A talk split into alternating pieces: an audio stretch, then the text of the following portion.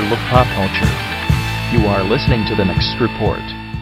Hey everyone, this is Stephen Kelley, and Thomas wanted me to chime in on any sort of projects or anything I had planned for this wonderful new year. Um, as you guys know from listening to the podcast, 2013 was kind of off and on for me.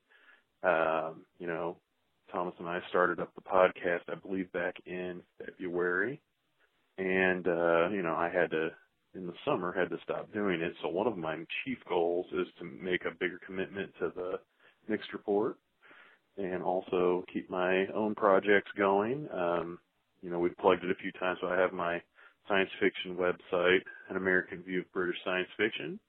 I'm going to keep doing that. Um, one thing I'd like to do is I've actually only recently started getting some decent payouts for that. I'd like to actually per- perhaps create a uh, or like discuss, you know, ways people can monetize blogs and you know get money. And I'm I'm by no means making tons of money from it. My last payout um, for it basically I've been getting like 25 something dollars a month, but that's a start. You know, some people are, you know, don't make anything like that. So I've also recently uh, started up a blog devoted to old school anime, uh, Japanese cartoons, for those who don't know. And, uh, I've been slowly getting back into that. I kind of had a falling out with that stuff a couple of years ago and, uh, um, kind of got burned out on it, I guess would be a better word. And, you know, me being the, spe- the pop culture specialist on here, I kind of figured I can broaden my topics a little bit. Um, yeah, I would like to perhaps try to get some more uh, articles written for both the Next Report and uh, Layfield Report, two websites that I've been contributing to. And that's really about it for me. Um, hopefully, I don't have any more car accidents or any other ridiculous situations happen this year, and we're looking for a good year. But hope everyone has a great 2014 and as always, have a wonderful day. And welcome to episode 37, the first of 2014. Um, you just heard Stephen Kelley call in and give his um, details on Thomas and Stephen. The, the other Stephen, Steven Tompkins. Stephen Kelley, um, he's got, you know, overtime at his work this week, so hence hence the idea of calling in. Um, used the same call-in number, by the way, that anybody can use if they want to give feedback for the show. It's uh, 660-474-0345. Um, just call in and say, hey, um, we want you to talk about this, or I like this, or don't like this, why or why not, something like that, or guest suggestions. Um, it's it just basically leave a voice message when prompted to do so, and and that'll that's basically it. Um, he he talked about stuff that he's going to be doing a little bit more of in 2014. His website's an American View, BritishScienceFiction.com. He also writes for the Layfield Report, and uh, he has written for the magazine in the past and he, he may very well do so again, as well as the website. Um, basically, when it, when probably when something just strikes and goes up, up, oh, this is perfect for this. So, um, anyway, Tompkins, um, what projects are you thinking of doing this year? I'll leave mine for like last. Well, um, some of the things I've had planned for a while was, uh, I don't know if I've mentioned it on the show yet or not. I have a Raspberry Pi that I acquired uh, about halfway through the year last year. And my initial idea for that was to be my media center PC hooked up to my TV, my 39 inch Emerson. And I've experimented with it. Uh, I've tried multiple different um, operating systems that run XBMC and uh, those of which that are officially supported by the Raspberry Pi Foundation are RaspBMC, which is basically Raspbian with XBMC running on top of it, and it boots straight into it. Or one that came around later on after I was messing around with that was uh, OpenELEC, which stands for Open Embedded Linux Entertainment Center. So, kind of a media center type of thing. I've seen some screenshots of it. It looked looked pretty um, sharp. Um, what's your experience with it? Um, I I used it and I watched a, a show or a series that I watch on YouTube. There's multiple ones. There's one. It's called Slash Drive. They do uh, stuff with vehicles, like vehicle reviews. Um, uh, they have different segments on there for like muscle cars, if you're a muscle car fan, or uh, Chris Harris. He's a British guy. He does a lot of British vehicles like Jaguars, stuff like that. And then there's also um, a parody show that I watched on there for a while, and it's it's a very smooth running operating system. You can if you can overclock your Raspberry Pi, which um, you can overclock it up to 300 megahertz higher than the standard clock, which is at 700 megahertz, and still not void the uh, manufacturer's warranty. Turbo mode, they call it, right? Yes, yeah. Uh, there's there's various settings like um, the, the way the uh, hardware operates. You have a text file that it reads. It's called um, uh, config.txt, and you make all your changes in there. And they have preset settings that all you have to do is just uncomment it, and it'll automatically overclock. You just restart your your Pi and then get going, and it should work. Um, I haven't had any problems overclocking mine, and when I do overclock it, I notice a lot. It, it's still fairly stable, but a lot more responsiveness, more stability, or uh, not stability, but uh, uh, smoothness in some of the menus and stuff like that. Uh, 3D, the 3D acceleration is actually fairly nice, uh, seeing as it runs off of a single 5 volt micro USB port that powers the Pi. Um, it's it's pretty amazing what it can accomplish. Uh, but my plan for that is I want to be able to use it for like backups, um, net, network access for uh, file storage, some other things like that. Um, and then I also would like to update my website that I have, which is pretty much bare at the moment and I need to uh, work on that. So it's so like, and yours yours is just like something that is provided free by your ISP, right? Uh, well, the actual website itself, the the um, hosting service is by my internet service provider, Charter. They offer you a free web space up to 20 megabytes. Um, you're limited to certain uh, like scripting languages. They support like uh, VB script, Visual Basic Script, uh, JavaScript, um, and your standard HTML, HTML5, other things like that. You just have to worry about space concerns. And I need to put more than just a resume on my website at the moment, so I need to basically just revamp it. So, wait, they people still use VB script? Uh, I'm not sure if they do. I just know that it's supported by Charter. okay. Well, it's like VB script. Well, um, you know, can reminds me of how uh, a coworker of mine at the night job I have, um, which yours goes into night.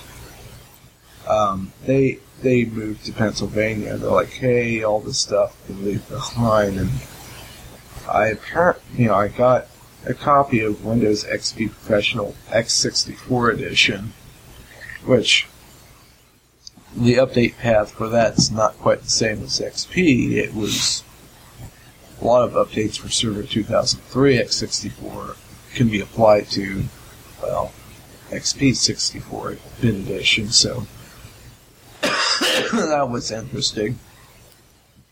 Um, one of the things I'm going to work on this year is bugging the people who apparently own the code, own the rights to the code for the Levelator, which uh, has been used time and time again to level the audio of most of our podcasts. Some of them I didn't use, and then then I tried using it because Stephen Kelley initially used it to you know level out a lot of our uh, earlier episodes, and then later on I'm like let's let's see if I can make this work. And in Netrunner I was able to get the Windows version working using Wine, a compatibility layer, but newer versions of Wine don't work with it.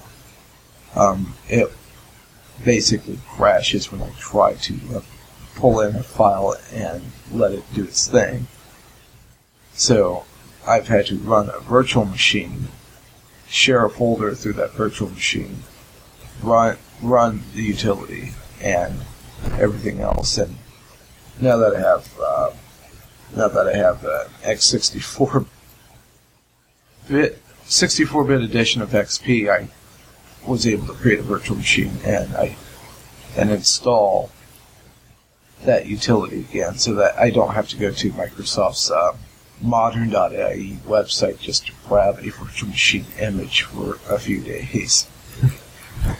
Because it's just like, oh my goodness. So, um, bugging Red Giant software about this until they get an answer and then going from there because, you know, I wouldn't even be doing that if somebody would at least maintain the Linux port because it, it's outdated. It's targeted towards older versions of Ubuntu and an older version of Python. So it's just enough to make me cough, I guess. I don't know. Um, some of the stuff I'm wanting to work on, I started, well, I started a day ago. Um, I installed Fedora on the Tecra M9 just to see what the interface looked like and get screenshots of the installer. I installed it on this desktop that we're using to record this episode now, and, and of course I had to pull in the right um, right copy of Audacity because if you do it straight from the Fedora repositories, it doesn't have um, FFmpeg support built in. So I had to pull a copy from the RPM Fusion repository instead. Like, I'm like, okay, people, come on. I, I know you're you're doing the whole free software thing, but uh, I believe the patent for MP3 technology has expired already, if memory serves, or it's very, very close to if it hasn't already. It's been nearly 20 years. But, oh well. So, starting with Fedora, um, I'm looking to see what to run next month. I haven't quite decided yet. Um, it might be Mageia if they release in February, or I may pick something else if if they haven't gotten there. Ubuntu will be on there for sure in April, just to see how it's progressed. And and I'd like to do Gentoo sometime later this year. Yes, yes, ladies and gentlemen, I'm going to torture myself. and yes, I will try installing it on the Reason Breeze 3110 with complete with Intel Atom processor. First generation Intel Atom processor. Yes, yes, I will torture myself for several days. So, the Tecra M9 I can't really use for testing beyond trying to install stuff. So, um, the problematic GPU on it, it might be going out. Anytime I've tried to install the NVIDIA drivers, it would just, it would just hang. So, problematic motherboard, maybe something like that. Who knows? But um, I'll I'll basically use it as the whipping boy of sorts to see if the system is feasibly installable. Because most systems are. It's just I use the proprietary drivers and the thing hangs. So. so yeah, I'm not real thrilled with that at the moment, but that just means I'll have to acquire a different portable system with NVIDIA if I want more well-rounded reviews, which is what I was hoping for, but I'll be a little bit more careful when I'm shopping on eBay. when, it says for parts and repair, I'll and it's as is, I'll I'll know that there comes a risk of you not being able to salvage it with additional parts. So, I mean, ha- have you ever run into this? You're like, oh, I'll just buy this part, that part, put it together, and it doesn't completely work 100%. It works mostly, except for one little thing. I just spent all this money on this. I can't just throw it away now. I've had that situation with new parts too. Like um, I built, I built my desktop that I have about uh, a little over a year ago, a year from August last year. So in 2011 or 2012, sorry, I built my desktop, and uh, later after that Christmas, I got a bunch of money from family members and other things, and getting rid of some other stuff, and I decided I needed some more expansion ports.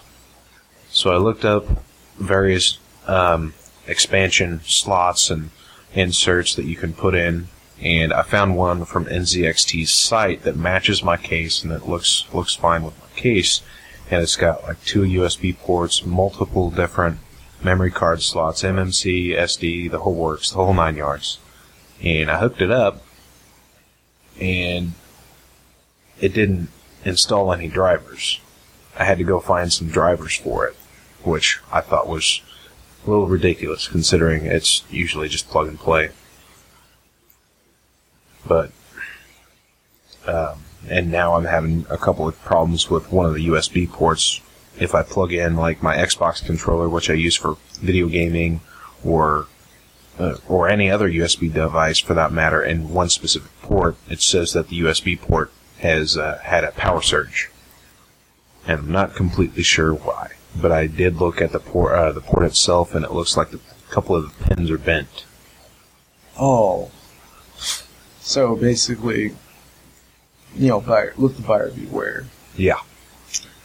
Like, did you buy this on, like, Newegg, or was this off of eBay or Craigslist? Uh, well, I actually did buy this new, and uh, I couldn't buy it off of Newegg, Craigslist, or anything like that. I was trying to see if I could get a better deal somewhere like that for a new one, but unfortunately, I could only buy it from NZXT's site, the uh, NZXT Armory store, okay. and I mean it wor- it works great. I mean, it's just the problem is that USB port. I I'm not sure if it was just um, overuse or maybe it was just poor manufacturing on their part, but not completely sure.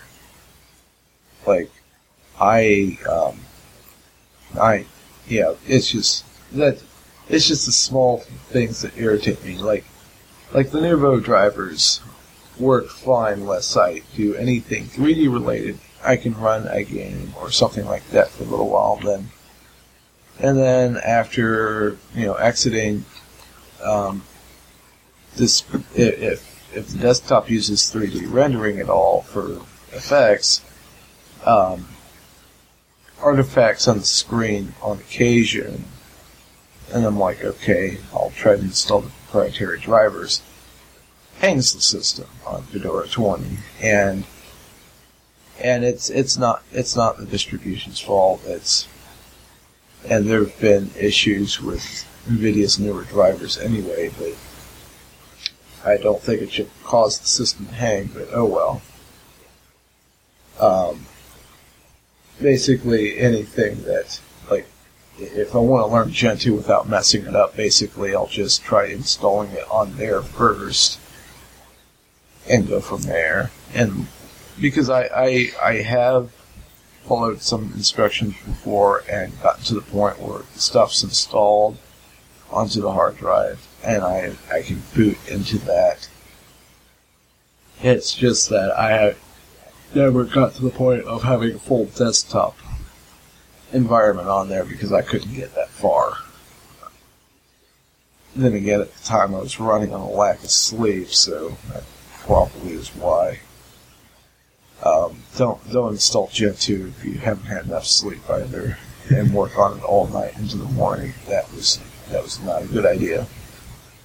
So, um, each month doing doing a different distribution. I may try doing one of the BSDs. Um, torture myself yet again. Depend all things depending. Um, I will I will know this. I um, other than maybe going Ubuntu and Netrunner, unless it's really really interesting, um, I will only uh, those other than those two maybe uh, Mint Debian Edition if they if they release that again. I'm probably only going to do um, pure Ubuntu and then one other Ubuntu derivative, or maybe two depending. But don't want the whole year being dominated by an Ubuntu-based distro.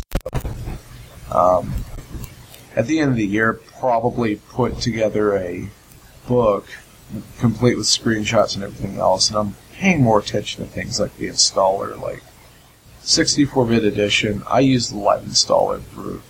I'm using the live installer for all the systems. And one of the things I've noticed is 64-bit edition. When I select the time zone, the list doesn't scroll. So if if you're in Chicago time, which is central, that, that's way below other entries. I can still search for it and choose that, but that list doesn't scroll down at all. I'm like, oh, you know, minor annoyance, but it could be one that could turn a user off instantly. That's not so experienced with that type of stuff. And I'm paying more attention to what the installer does and things like that. And and make a note of that and going into a little bit more detail to see how people would, how individuals would be able to adapt or adjust and everything else. So just minor nuances and things like that. But I think a list that doesn't scroll down is kind of problematic a little bit. yeah, yeah, it can be. Um, I mean, like, I mean, I, I hit the keyboard, it goes all the way up the screen, and I hit the keyboard a couple more times to have it go back up, and eventually entries start getting highlighted again. I'm like, oh, well, this is interesting. So that that's kind of a. I didn't notice that in the 32-bit edition. 32-bit edition, their list actually scrolls when you're selecting the time time zone, so that your clock can sync up correctly. So I'm like, that's weird. Um, probably acquiring one more piece of hardware because the Tecra was going to be, Toshiba Tecra M9 was going to be for the portable platform that had NVIDIA just to see how drivers work. But, well, kids, fire beware when you're going on eBay. If it says as is with parts and repair, um, yeah, just be more careful on that. Um, even a manufacturer website, you can run into issues as we've already discussed. But yeah, that that's some of the simple stuff. More definitely go to more conventions and have more photos available of cosplayers and things like that, and more. And I'd like to get more guests.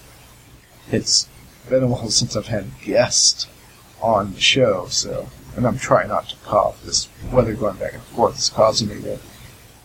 My sinuses go crazy and my throat go. so It's understandable. pretty much.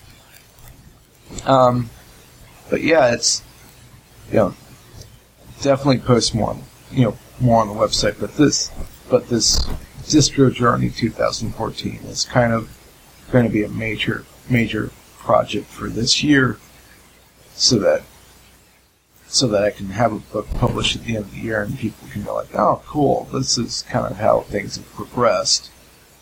More of a historical type of looking back. So, um, but yeah, and SteamOS might be one of the things I look at. Um, haven't decided yet. My, not all my, only one of my systems would theoretically be able to run it, but that's about it. So, um,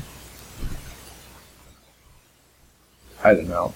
And maybe acquire a Chrome based desktop. Because Chromebook's a nice nice productivity system for me. I like it. As long as I have internet access, so um, do a s- that way. I have a separate desktop and a and maybe acquire an older Mac just to play with OS 10. I don't know. I've I've been wanting to pick up a Mac myself, mostly because um, I'm a I'm a programmer. I'm learning programming anyway, and if you would like to make something for the iPhone or the iPod or the iPad, the only problem with that is you have to compile your code with um, Apple's own program called Xcode. It, it builds the project for you. you. You can write the code inside. It's got its own built-in editor, but for you to publish the app, or if you want to test the app on an iPhone or actual device, you have to have a Mac. I've been noticing that Firefox OS, their recent re- Firefox browser release, there's tools to test apps on a Firefox OS simulator too. So things are going to get more and more interesting in the mobile space as well. I actually installed that tool in my uh, Firefox browser on my desktop uh, just to play around with it a little bit, get familiar with it to see what it's like. Because I thought about picking up, I, I'd like to pick up another phone for like um, the Ubuntu Touch project, just to test it out, see how it goes. Uh, unfortunately, that's a lot of money at the moment. But with the introduction of Firefox OS halfway through the year last year, there's a lot of companies like ZTE, which is a uh, uh, company. I think it's based out of Europe. I'm not sure, Right. but they they put out fairly cheap phones, smartphones and stuff, and they released one. It's not available in the U.S., but it actually natively runs Firefox OS. And Firefox, uh, Mozilla has, has said themselves that they support multiple different um, languages for writing the applications that run on Firefox OS, and you can even use HTML5. Oh yes, and that and notice more and more people switching over to that to an extent because of it more easily integrated with other systems. So, um, OpenShot 2.0, the guy's using HTML5 for the little timeline that when you open a video editing project through that. Um, so that's uh, that's going to be interesting. Um, going doing more stuff on YouTube. Speaking of video, it's going to be another another big thing for me because um, you YouTube is it'll get force me to be more familiar with video editing and getting a bit better at Audacity, so that hopefully I can edit audio effectively to the point where I don't have to use things like the levelator to level out voices or anything like that. It just saves time mainly because I just throw the voice in the voice voice audio into it and it'll level everything out and then I re-import it back into Audacity, throw everything else together, edit it, put it together, and then at that point it's you know ready for prime time if you want to look at it that way. So um, and one of the big things I'd like to do is engage the audience more. So if if you have feedback, please leave it. You know, jump on our Facebook fan page. Um, all linked at thenextreport.com. Just say, hey, can you do this? Can you do that? That sort of thing. And, and call in at 660-474-0345. Leave a voice message. You can, you know, what projects are you working on this year? And and feel free to leave feedback. You could very well wind up on the show. Um, Google Voice is very, very nice about that, to where you can download the MP3 version of the voicemail and and throw it in there. So, and we're also on Google Plus. Uh, we're everywhere, um, even on Tumblr, though. Though I haven't put that in the social networking bar yet. Current theme doesn't have that as a feature. So, anyway, I think that just about wraps it up. Simple episode. Uh, maybe, uh, n- maybe in the near future, talk about big things that happened in 2013 and how people can, um, you know, monetize blogs based on those topics too. Because that sounds like a perfect idea. We're kicking a lot of stuff around this year. Um, so entertain yourself, educate yourself, empower yourself. I'm Thomas, And I'm Stephen. and um, we'll see you next time.